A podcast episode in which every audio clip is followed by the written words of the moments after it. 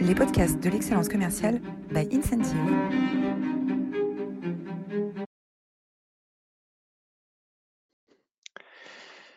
Bonjour à toutes, bonjour à tous, bienvenue dans cette nouvelle édition des masterclass de l'excellence commerciale. Je suis Roland Massner, ravi de vous accueillir aujourd'hui pour parler des managers intermédiaires, des managers de proximité, des managers terrain, ceux qui font le succès et parfois les échecs euh, de euh, nos entreprises.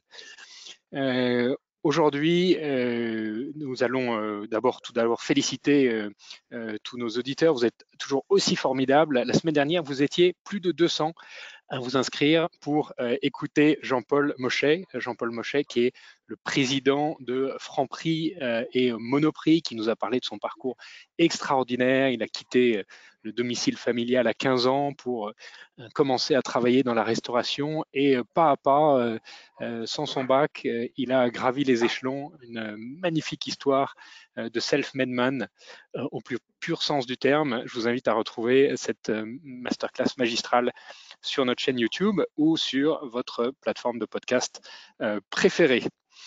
Euh, alors, qui sommes-nous? Les masterclass de l'excellence commerciale sont euh, sponsorisés par Incentive. Incentive, c'est une plateforme du manager coach. C'est une plateforme qui permet d'engager les équipes vers plus de productivité euh, tout en fidélisant l'ensemble des talents. Incentive travaille dans une vingtaine de pays et simplifie la vie des managers dans neuf langues, dans des secteurs euh, aussi variés que la banque, l'assurance, la technologie ou l'industrie. Voilà pour la page de euh, publicité. alors nous allons nous allons parler de nous allons parler de, de, de management aujourd'hui. nous allons parler de management. Euh, euh, je, vais peut-être vous raconter, euh, vous raconter une histoire hein, pour, parler de, pour parler de management. je vais vous raconter l'histoire d'Antoine. Antoine, c'est un, un jeune manager. après ses premiers euh, mois de prise de fonction, euh, toujours assez exaltant, euh, entre nouvelles responsabilités et difficulté de, s'adapter au nouvel environnement, avec se positionner par rapport à ses anciens collègues. Il arrive un moment où Antoine se demande comment il apporte de la valeur à son entreprise. Alors bien sûr, il fait ses entretiens individuels, bien sûr, il joue le pompier de service pour les dossiers délicats, mais les seuls chiffres qui comptent pour son organisation, ce sont les résultats de ses commerciaux. Les seuls succès euh, qui sont célébrés, ce sont les clients que son équipe euh, a assignés. Et il a progressivement l'impression qu'il est jugé sur l'action des autres et que ses propres compétences euh, sont de moins en moins pertinentes. Alors, Antoine, il a deux tentations. La première tentation, c'est de se mêler de tout. C'est de se mêler de tout aux dépens de son équipe, en la micromanageant et en rendant la vie de ses collaborateurs infernales. Euh, ou euh, euh, se mêler tout à son propre dépens en frisant le, burn-out. ou bien la deuxième tentation, c'est de se mêler de rien et de suivre le rythme de ses rendez-vous, de ses meetings et des emails, des qui le sollicitent. Alors si je vous raconte l'histoire d'Antoine, qui est l'histoire finalement très classique d'un manager qui prend ses fonctions, euh, c'est que le futur de nos organisations et le futur de nos organisations, notamment de nos organisations commerciales, euh, il est, euh, il est auprès d'Antoine.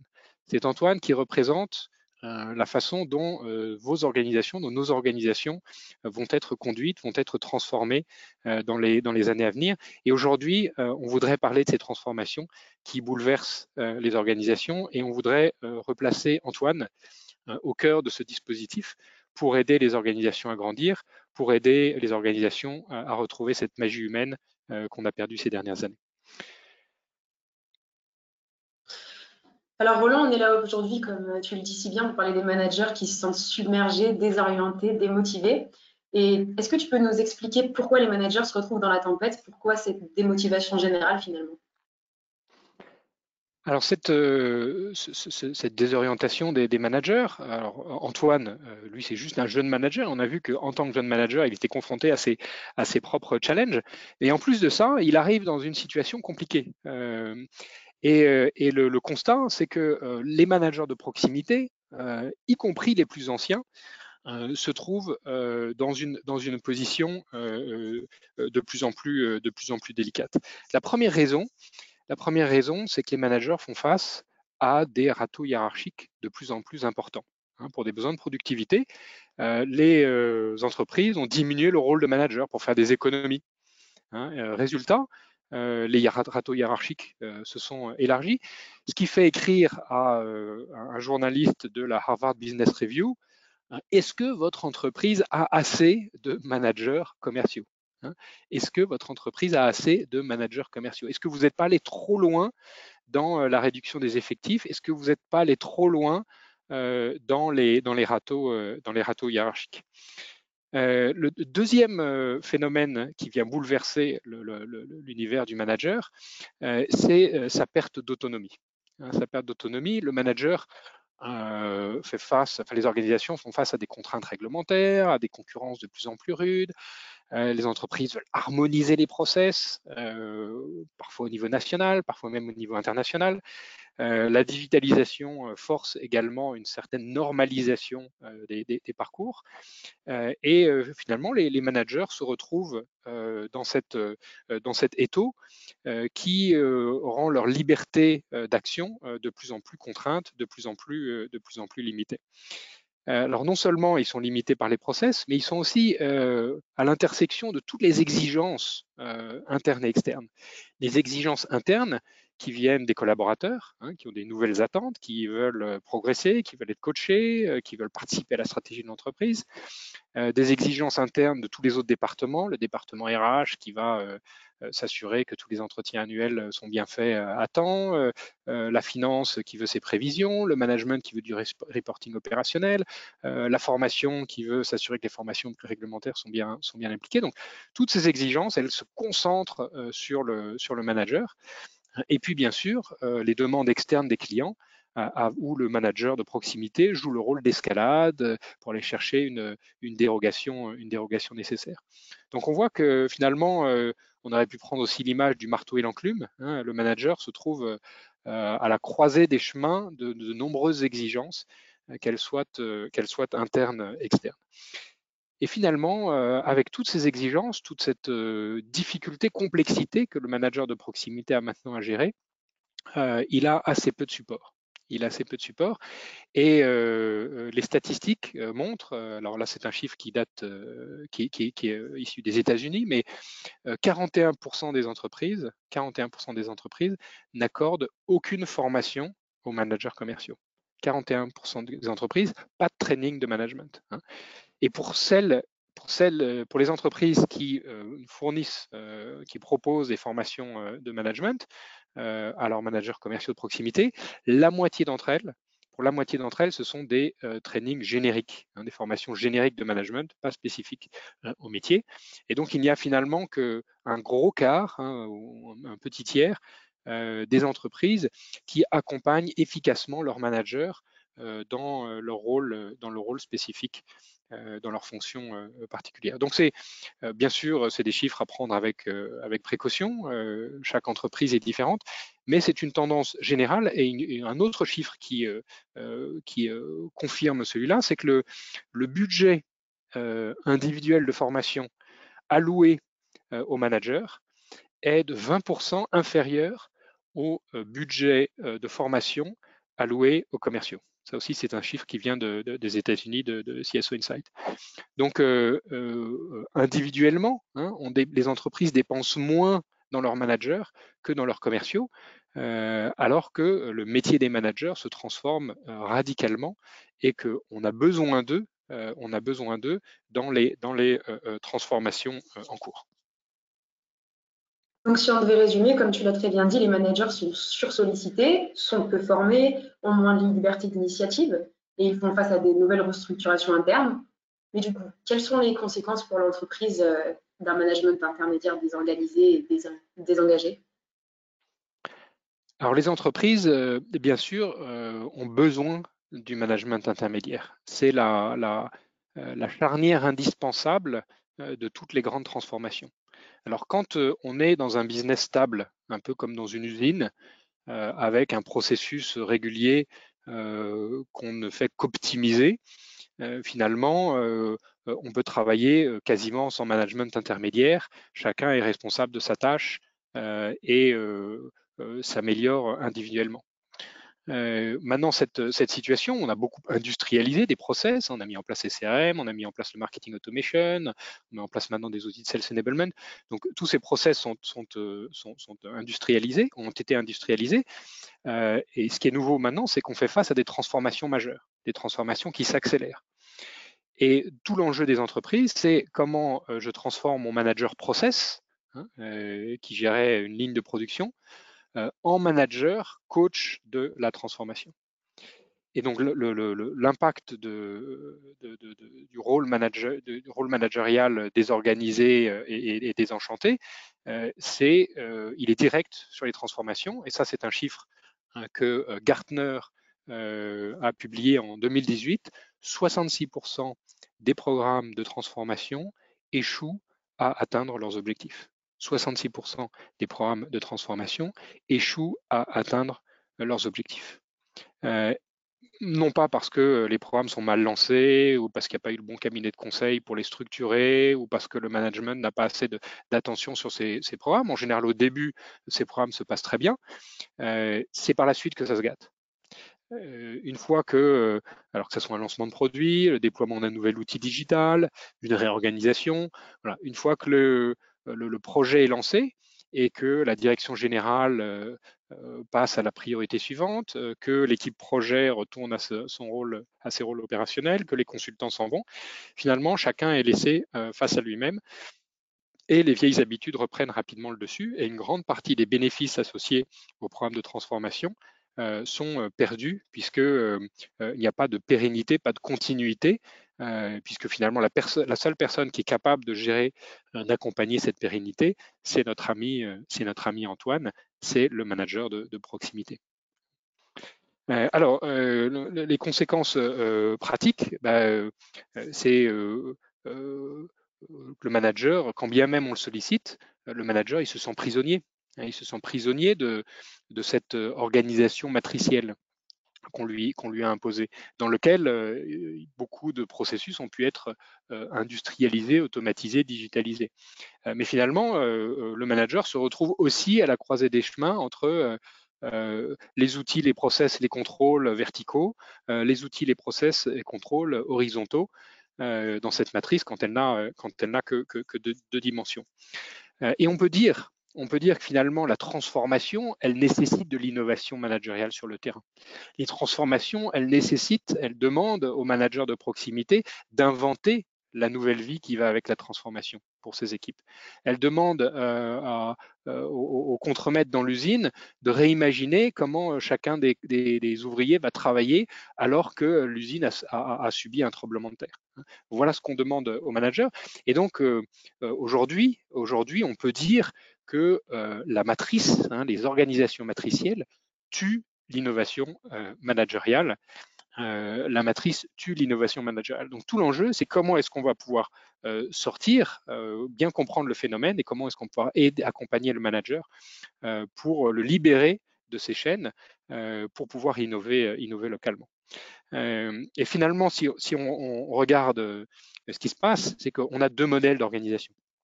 On a un modèle d'organisation ancien, vertical, structuré, hiérarchique, normé, processisé, hein, euh, avec un code couleur orange. On verra plus tard, euh, c'est le, les codes couleurs qui sont repris par Frédéric Laloux euh, dans son livre Reinventing Organizations. Hein. Les organisations oranges, ce sont les organisations industrielles du 19e siècle, euh, focalisées sur le progrès, les métriques, la méritocratie, euh, des objectifs, voilà, une structure, une structure très, très rigide. Hein. et, dans un même temps, quand on, veut se transformer, la rapidité des transformations exige une organisation beaucoup plus agile que Frédéric Laloux appelle les organisations opales, qui sont des organisations de type organique où euh, chaque membre va pouvoir trouver euh, son épanouissement euh, personnel en accompagnant son écosystème dans une évolution, dans une progression continue.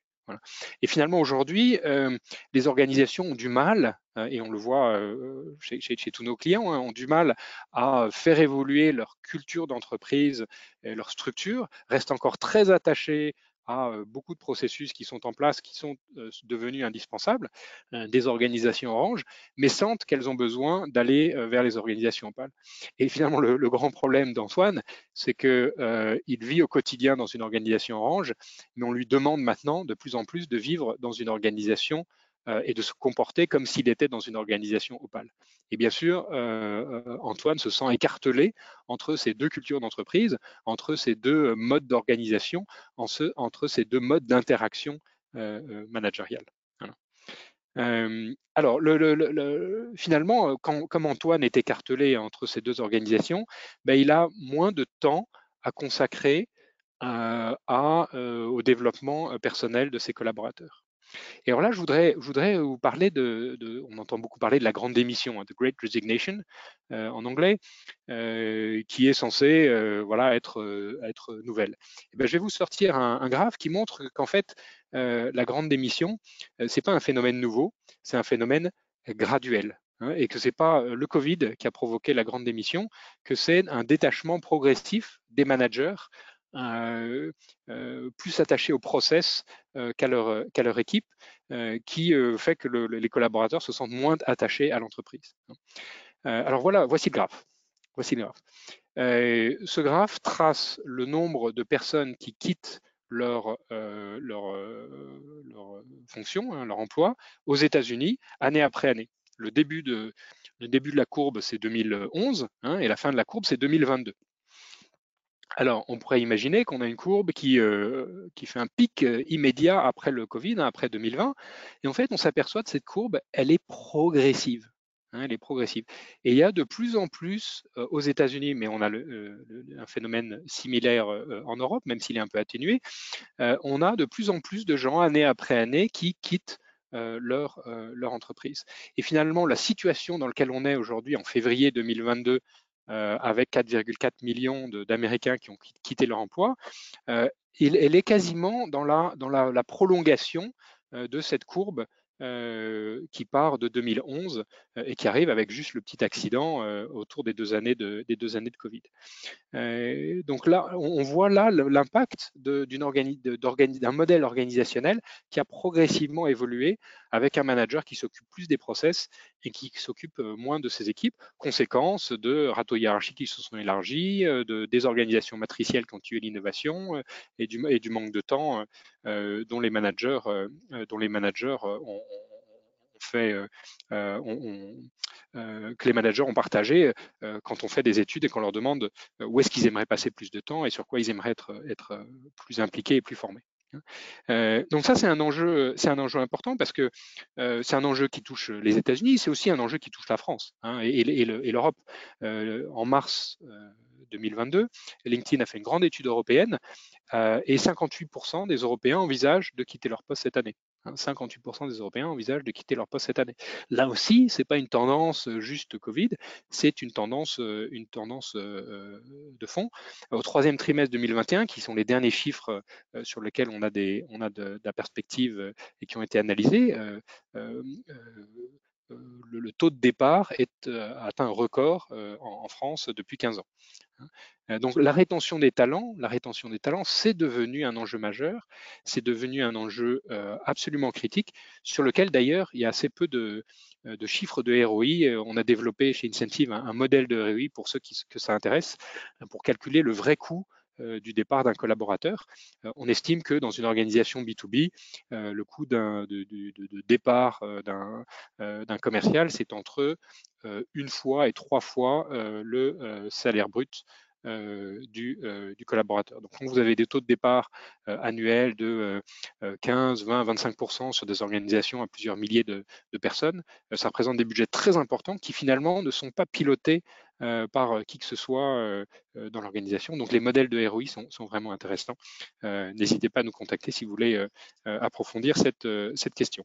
et donc, résultat, les, les, managers étant moins disponibles pour faire progresser leurs équipes, mais il y a un autre chiffre qui est très parlant, c'est un chiffre de CSO Insight aux États-Unis, qui dit que finalement, euh, les commerciaux, ils atteignent de moins en moins leurs objectifs. Hein. c'est une étude entre 2011 et 2018. en 2011, on, était à 63% des commerciaux qui atteignaient leurs objectifs, et en 2018, on est à 53%. Donc ça baisse aussi, là aussi progressivement, signe du désengagement des managers dans l'accompagnement, le coaching des, de leurs de leurs collaborateurs. Quand on voit ce graphique un petit peu affligeant et ce constat un petit peu affligeant, on se pose tous la question de comment réinventer le rôle du, manager, redonner du sens à ses missions, comment redonner envie? Alors, comment redonner envie? Bah, On va d'abord leur, poser la question. Hein, on va leur poser la question, euh, on vient d'en parler. Euh, de quoi vous avez envie, euh, vous, manager de proximité? Et quand on leur pose la question, quand on leur pose la question, comment est-ce qu'on peut accélérer hein, Comment est-ce qu'on peut accélérer avec vous Comment est-ce qu'on peut vous aider à vous transformer Comment est-ce qu'on peut accélérer les mutations managériales Et ben les, les, managers, ils répondent, ben, en termes de formation, j'aimerais surtout des formations autour de l'humain, Hein, plus les formations, alors il faut les faire, les formations réglementaires, les formations outils, les formations techniques, formations produits, bien sûr qu'elles sont indispensables, mais le manager ne va pas être le super commercial. Hein. Le manager, il va être celui qui va coacher et va aider son collaborateur à grandir. Et finalement, c'est cette mission que les organisations ont un peu oubliée, puisque on le voit, hein, dans 48%, les, nouveaux managers n'ont pas été formés euh, à, ce, à, ce, nouveau métier et donc ils se considèrent encore un peu comme des super commerciaux. Euh, donc la première chose que les managers veulent, c'est des formations autour de l'humain, des formations autour du leadership, des formations autour de la gestion de conflits, des formations de communication, de conduite du changement. Euh, voilà, donc ça c'est les demandes de formation des cadres en 2022. Hein. C'est une source, c'est une enquête de l'APEC euh, en, France. Euh, et donc les managers, ils veulent avant tout des formations, des formations humaines. Et quand on leur demande bah, où est-ce que vous aimeriez euh, passer plus de temps hein, Finalement, euh, euh, bah, là aussi, ils répondent, bah, on veut passer plus de temps à coacher, on veut passer plus de temps à manager. Alors ça, c'est une analyse du, BCG hein, qui a quelques années, où le BCG a analysé où est-ce qu'un manager passait son temps aujourd'hui eh ben, Il passe son temps à 30% à la production, 24% à faire de l'administratif et du reporting, à 16% à faire de la gestion de projet et à 20% à manager. Donc le manager passe un cinquième de son temps à manager. Hein. Et qu'est-ce qu'il aimerait faire? Ça, c'est le réel. Hein. Et qu'est-ce qu'il aimerait faire? Ben, Finalement, il aimerait plus manager, euh, surprise, surprise, et il aimerait passer moins de temps à faire de l'administratif et du reporting. Hein. Donc il aimerait passer plus de temps à, réaliser la mission pour laquelle il s'est euh, engagé, pour laquelle il a été, euh, il a été recruté. Alors, pour euh, euh, aider à réfléchir à, cette révolution managériale, euh, à, cette, transformation, à ces mutations managériales, dans une masterclass comme, comme celle-ci, c'est difficile de s'adapter à chaque contexte, à chaque environnement, à chaque culture. Et donc, plutôt que de donner finalement des, recettes définitives, ce, que ce que je vous propose, c'est de vous partager des outils. Hein, des outils euh, qui vont vous aider à, réfléchir à ce, sujet. Euh, et parmi ces outils, euh, parmi ces outils, il y en a un, premier qu'on a évoqué tout à l'heure, qui est l'histoire des organisations par Frédéric Laloux. Un livre majeur paru en 2014 où il va retracer l'histoire des organisations et en commençant par les organisations rouges, euh, du, temps où on était encore en, préhistoire, hein, euh, euh, où c'était l'autorité du plus fort et, la valeur principale, le mode de fonctionnement principal, c'était la peur avec une, division du travail. Hein. c'est ce qu'on trouve dans une meute, c'est ce qu'on trouve aujourd'hui dans la mafia par exemple. Hein, c'est la peur qui règne. Et puis l'humanité s'est sédentarisée.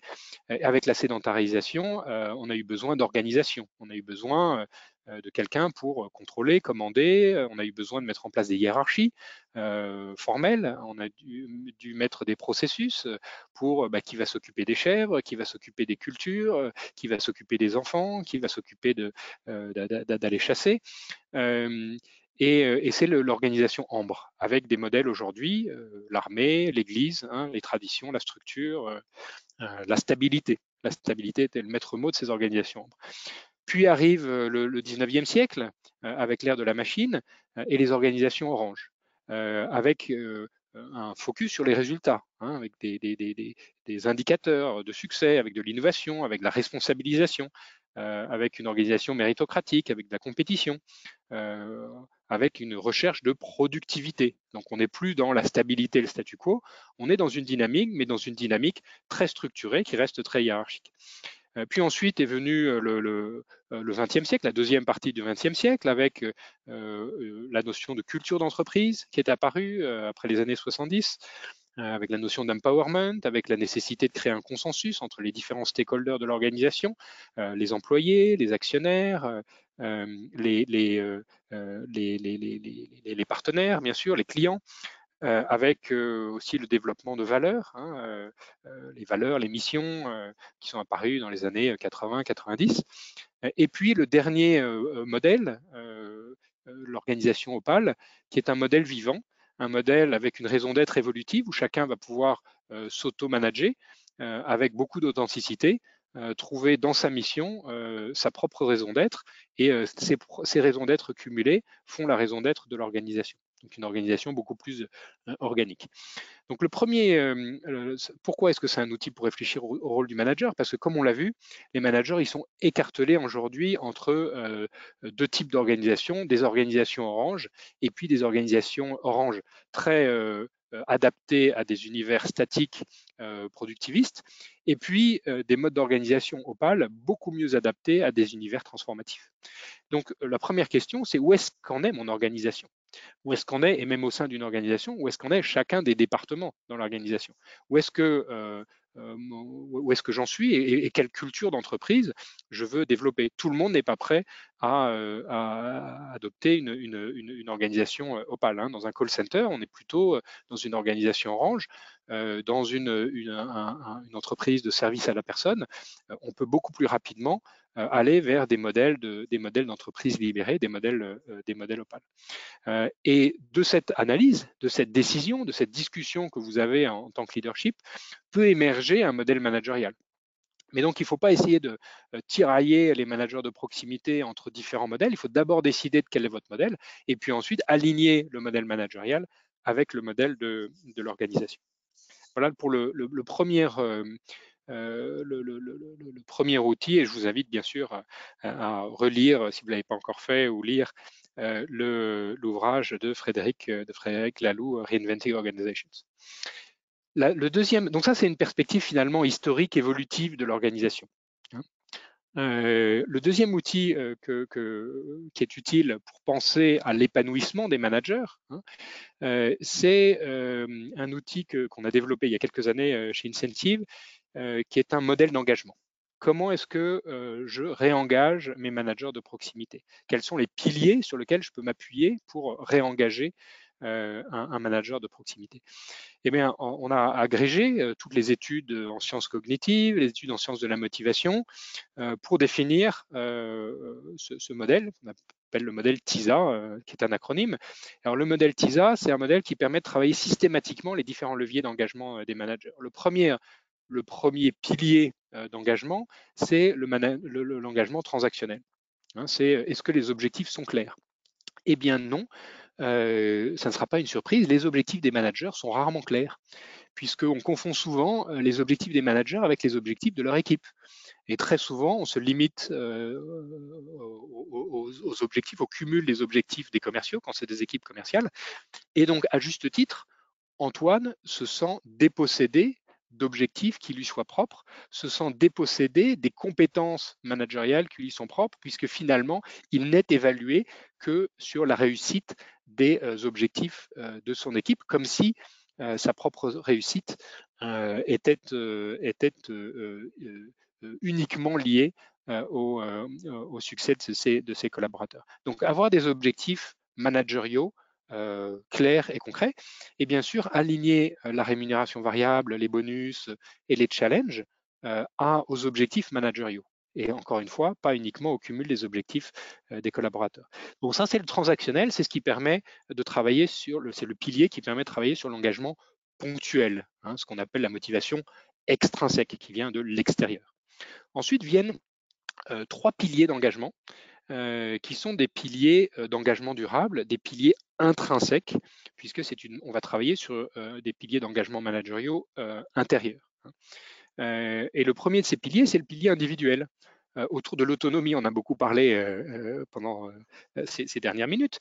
le manager, il se sent de moins en moins autonome. Bah, comment est-ce qu'on peut lui redonner ce sens de l'autonomie hein? Comment est-ce qu'on peut lui redonner le sens de la maîtrise de son environnement, la maîtrise de son destin, de son destin? Quels sont les apprentissages qu'on peut fournir, qu'on peut proposer au manager pour l'aider à retrouver cette autonomie qui vont lui permettre d'être un acteur efficace de la transformation. Et qui vont également susciter en lui ce sentiment de fierté, de fierté de réalisation, pas de réalisation uniquement des réalisations de son équipe, il peut être fier de son équipe bien sûr, mais de réalisation personnelle en tant que manager. Comment est-ce que on va pouvoir le valoriser pour qu'il se sente euh, il se sentent euh, finalement euh, satisfait juste parce qu'il a réussi à faire progresser quelqu'un dans son équipe, même s'il partait de loin et même si les résultats ne sont pas encore, sont pas encore extraordinaires. Donc, fierté des réalisations managériales, autonomie dans l'exercice de sa fonction de manager et puis, et puis apprentissage. Donc, le pilier individuel, c'est le pilier qui va lui donner un sentiment de satisfaction indépendamment de son environnement. Hein. Euh, un sentiment, une fierté de réalisation. Deuxième pilier euh, durable, c'est le pilier social. Hein. Euh, c'est le manager au sein de son écosystème, le manager au sein de, finalement du corps managérial, de l'équipe managériale. Comment est-ce qu'on donne au manager le sentiment qu'il a quelque chose à contribuer? Est-ce qu'on lui demande souvent son avis sur les process de management, sur les modes de management, sur les meilleures pratiques? Pratique de manager Eh bien, le, seul fait euh, de poser la question euh, donne euh, au manager l'impression qu'il est important et que sa voix compte. Hein. comment est-ce qu'on reconnaît le manager? Est-ce qu'on le reconnaît uniquement pour les réalisations de ses équipes ou est-ce qu'on le reconnaît pour ses propres réalisations en tant que manager? Et comment est-ce qu'on construit cette fierté collective managériale? Comment est-ce qu'on fait que les managers sentent qu'ils sont dans une organisation qui est une, best in class en termes de manager? Comment est-ce qu'il est fier de faire partie euh, des managers de la société XXX euh, euh, parce qu'il est de, renommée mondiale que chez XXX, on, forme les meilleurs managers au monde. donc cette fierté collective, comment est-ce qu'on peut rallumer cette, étincelle? Et puis le dernier pilier, le dernier pilier d'engagement managérial, c'est le pilier aspirationnel. Hein, c'est le pilier aspirationnel. Comment est-ce qu'on peut redonner euh, à Antoine le sens de sa mission euh, pour euh, réaligner les valeurs de l'entreprise avec ses valeurs? Et comment est-ce qu'on peut l'aider finalement à participer à un projet qui le dépasse? Peut-être en l'aidant aussi à contribuer aux objectifs RSE de l'entreprise, hein, mais déjà, déjà lui redonner le sens de sa mission, c'est déjà un gros, un gros, un gros impact un gros impact. Euh, le, troisième outil euh, que j'aimerais euh, partager avec vous aujourd'hui, c'est un outil qu'on utilise beaucoup chez Incentive avec nos équipes techniques, c'est l'étoile de mer. Hein. l'étoile de mer, c'est un outil qu'on utilise dans les rétrospectives agiles. Hein, à la fin de chaque sprint, l'équipe se rassemble pour dire qu'est-ce qu'on a bien fait, qu'est-ce qu'on a mal fait, quels, enseignements on peut tirer euh, de ce sprint pour s'améliorer le sprint suivant. Euh, et ce qui est euh, très utile dans les équipes agiles qui sont en permanence en, train de se transformer finalement, est également intéressant dans cette réflexion de transformation des, des organisations et du rôle du manager. Et finalement, cette étoile de mer, c'est une étoile de mer à cinq branches, et c'est très concrètement euh, qu'est-ce que euh, je continue à faire, qu'est-ce que je veux faire en plus, euh, quelles sont les choses que je veux faire plus, plus d'eux, que, quelles sont les choses dont je veux, que je veux moins faire, moins d'eux, quelles sont les choses que je veux arrêter et quelles sont les choses que je veux commencer? Et alors là, dans, le, dans les différents échanges qu'on a eus, finalement, il y a déjà un certain nombre d'idées. Hein, ben, bien sûr, commencer à échanger avec les managers, à, structurer une communauté managériale pour animer cette, communauté, les, faire partager, continuer bien sûr à travailler sur l'autonomie, faire plus de one-on-one manageriaux. Hein, on, a, on parle beaucoup de symétrie des attentions. Symétrie des attentions, en général, c'est traiter vos employés comme vous aimeriez que vos employés traitent vos clients. Eh ben, la symétrie des attentions, quand on pense aux managers intermédiaires, on remonte d'un cran et c'est bah, coacher vos managers intermédiaires comme vous aimeriez que vos managers intermédiaires coachent leurs collaborateurs. Voilà. Et on voit que dans beaucoup d'organisations, malheureusement, on a encore un leadership qui est dans une organisation orange, quand bien même il y a de bonnes intentions pour essayer de transformer l'organisation vers une, vers une, une, structure, une structure opale. Hein. Euh, dans le moins 2, euh, dans le moins 2 ou arrêté, bien sûr, il y a euh, tous les reporting, hein, les reporting qui me prennent du temps. il faut prendre l'agenda du, commercial, du manager de proximité, pardon, et puis éliminer tout ce qui lui prend du temps. Donc les reporting inutiles, et dans, plus les organisations sont importantes, plus les reporting inutiles sont nombreux. donc ne gardez, faites une approche zero-base, un peu comme un zero-base budgeting, mais faites un zero-base budget reporting. Hein, repartez de zéro, éliminez tous les reporting et dites-vous, le manager, quels sont les reporting dont il a vraiment besoin. Hein. séparer la data, donc diminuer le nombre de chiffres envoyés au manager et séparer la data d'analyse Hein, avec les outils de BI, de la, data d'animation, avec les quelques indicateurs clés sur lesquels ils font un suivi opérationnel régulier et sur lesquels vous voulez avoir des progrès, des progrès rapides. Hein. Euh, euh, donc ça, c'est sujet de la data. Sur les, sur les emails aussi, moins d'emails, séparer les emails d'action et les emails pour information, que le manager puisse rapidement retrouver parmi les 150 ou 200 emails qu'il reçoit quotidiennement, euh, les emails sur lesquels, qui sont pour action et sur lesquels il doit se, focaliser. Donc là, on est vraiment à votre disposition aussi pour travailler sur cette étoile de mer pour, pour votre organisation, mais posez-vous avec quelques managers, il suffit de faire un atelier et de balayer chacune de ces, de ces cinq branches et assez rapidement, vous aurez plein de, euh, de, bons insights pour votre organisation pour euh, mettre en place une nouvelle culture managériale ou tout du moins euh, faire évoluer votre culture managériale pour le meilleur. Voilà, alors quelques, quelques exemples. Hein. on a, on a euh, voulu prendre euh, quelques exemples concrets euh, d'initiatives qui ont été prises par des entreprises. première initiative, Google, avec son projet Oxygène. depuis 2018, Google s'est dit qu'est-ce qui fait un bon manager chez Google? Et donc, ils ont lancé ce projet, ils ont établi une corrélation entre les qualités managériales et, et le succès chez Google. Euh, c'est le projet Oxygène. Je vous invite à aller sur leur site, il est absolument passionnant.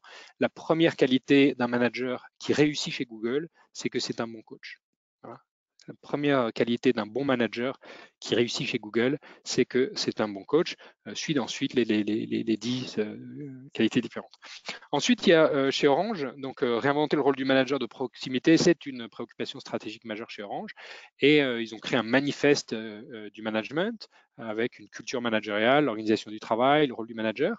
Ils organisent des rencontres régulières hein, entre les managers pour euh, parler des bonnes pratiques managériales. Et puis, ils ont également euh, fait évoluer la culture euh, autour de l'expérience client pour aider les managers autour, avec un kit, avec des kits, hein, des kits enchantement, des kits positionnement relationnel, des kits briefing d'équipe pour aider très concrètement les managers à se transformer. ensuite, j'ai pris l'exemple de la Maïf, hein, qui elle aussi a pris conscience de la nécessité d'améliorer la performance des équipes terrain par plus d'autonomie. Et notamment, il propose aux managers le programme Explore Action, euh, qui permet de visiter d'autres entreprises avec des, dans des secteurs ou des tailles différentes pour identifier les bonnes pratiques euh, qui peuvent être intéressantes pour eux. Euh, ils ont mis en place le marché aux initiatives où chacun peut mener des expérimentations qui sont menées en local par les managers, hein, qu'elles soient réussies ou non. et puis des expérimentations, c'est une nouvelle organisation du travail. Et puis le dernier exemple que j'aime beaucoup, c'est l'exemple de Blablacar avec son programme FLS. Le programme FLS, c'est un programme où les managers sont invités à faire part de leurs échecs. Hein. Euh, faire part de leurs échecs. FLS, ça veut dire fail, learn, succeed. Hein. donc, j'échoue, euh, j'apprends et euh, finalement, je, réussis. et ce programme a été conçu pour que chacun finalement puisse, puisse prendre conscience de l'importance des échecs quand on innove hein, et quand on veut se, se transformer. Voilà.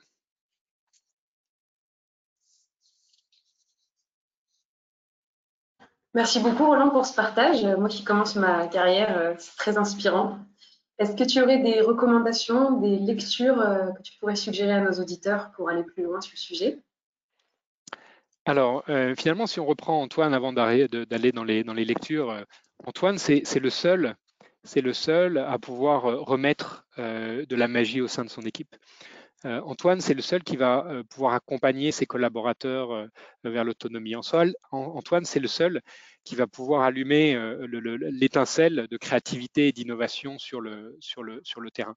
Antoine, c'est le seul à pouvoir animer l'intelligence collective de l'ensemble de ses, collaborateurs. Et finalement, Antoine, c'est le, le meilleur allié, hein, c'est le maillon fort euh, de, de, votre, de votre organisation. Et donc, pour aller, euh, pour aller plus loin, bah, euh, n'hésitez pas à, consulter ces quelques ouvrages. Un ouvrage qui date de 2016, First Break All the Rules, par le cabinet Gallup, hein, qui est un, cabinet spécialisé dans l'engagement dans des, des, équipes. What the World's Greatest Managers Do Differently. Euh, un deuxième ouvrage, bien sûr, euh, autour de, Frédéric Laloux, euh, Reinventing Organizations, dont on a abondamment parlé aujourd'hui. Un, ouvrage de référence qui date un peu, mais qui est toujours aussi pertinent, de John Katzenbach, qui était un énorme best-seller qui se voit encore beaucoup aujourd'hui, qui s'appelle The Wisdom of Teams. Hein, comment est-ce que les managers peuvent être les, les, catalyseurs des équipes haute, haute, performance. Et puis, vous pouvez également lire la vision de, Tony, Tony Sier, qui est le fondateur de Zappos, euh, avec Delivering Happiness. Euh, voilà. Et puis, euh, n'hésitez pas aussi à aller sur le projet Oxygène. Je vous ai mis l'adresse rework.withgoogle.com. Hein, c'est le site de Google du projet Oxygène. Et vous pouvez déployer le questionnaire de Google directement auprès de vos équipes hein, en le customisant. ils ont mis ça finalement, leur projet Oxygène en open source pour permettre à, chaque organisation de s'améliorer. De, de, euh, voilà, c'est quelques lectures. Et puis, euh, ben, n'hésitez pas non plus à nous contacter. Vous pouvez me contacter directement, roland at euh, incentive.com si vous avez des questions ou si vous voulez approfondir l'un ou l'autre sujet. Pour votre organisation, nos équipes seront ravies de vous accompagner dans, la dans vos transformations managériales. Si tu as quelques minutes, on va peut-être pouvoir poser les questions du public. On en a quelques-unes. Avec plaisir. Alors, à propos du transactionnel, comment mesurer les résultats d'un manager euh, personnellement en dehors de son équipe? Comment quantifier les résultats managériaux? Alors, comment quantifier les résultats managériaux? Euh, ça, ça, vient forcément d'une démarche interne. Il n'y a pas de règle euh, spécifique parce qu'entre euh, un manager de call center, un manager d'une équipe grand compte, un manager marketing, un manager RH, on va avoir des, objectifs de développement personnel de son équipe très différents. le plus important, c'est de reconnaître que le manager est une personne à part entière qui a une fonction particulière et que le manager ne se résume pas à la somme des objectifs de son équipe. Euh, c'est le biais le plus fréquent qu'on voit dans les organisations. Euh, et à partir du moment où on reconnaît ça, ben on va dire que les premiers objectifs d'un manager, c'est finalement l'épanouissement de son équipe et la capacité de son équipe à se transformer.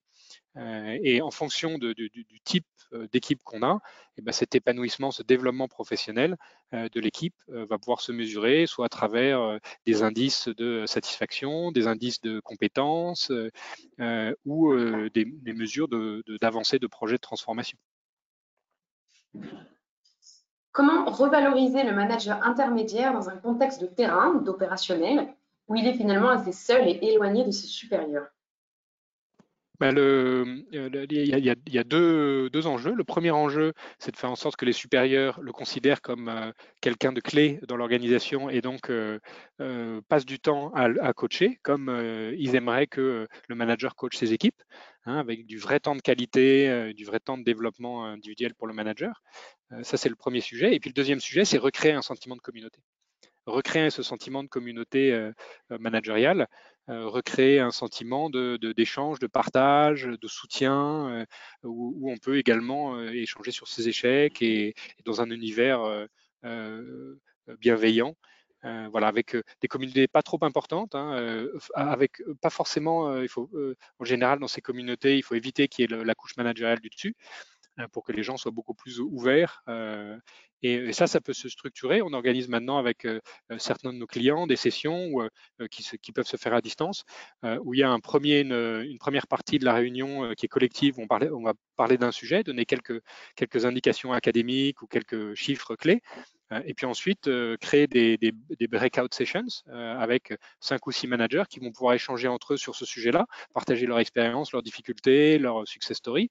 Et puis ensuite, on regroupe et on, se remet tous ensemble et chaque groupe va pouvoir partager les quelques conclusions. Donc, ce n'est pas quelqu'un qui partage son expérience et qui se met en quelque sorte à nu face à l'ensemble du groupe, c'est un groupe qui partage le résumé des échanges qui a eu lieu entre les quatre ou cinq managers. Donc ça, ça, on anime ça, ça fonctionne très bien pour retrouver ce sentiment de communauté. Y a-t-il des bons outils pour cibler les managers en difficulté lorsque ces derniers ne le signalent pas? Euh, alors en général, un manager en difficulté, son équipe est aussi en difficulté, en, en difficulté psychologique ou en difficulté euh, business.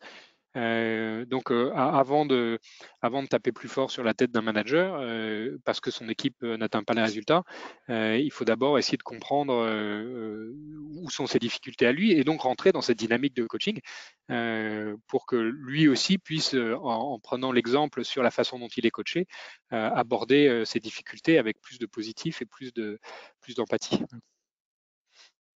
Dans une époque où même les formations et les conseils sont digitalisés, comment conserver le côté humain si indispensable au bien-être des managers?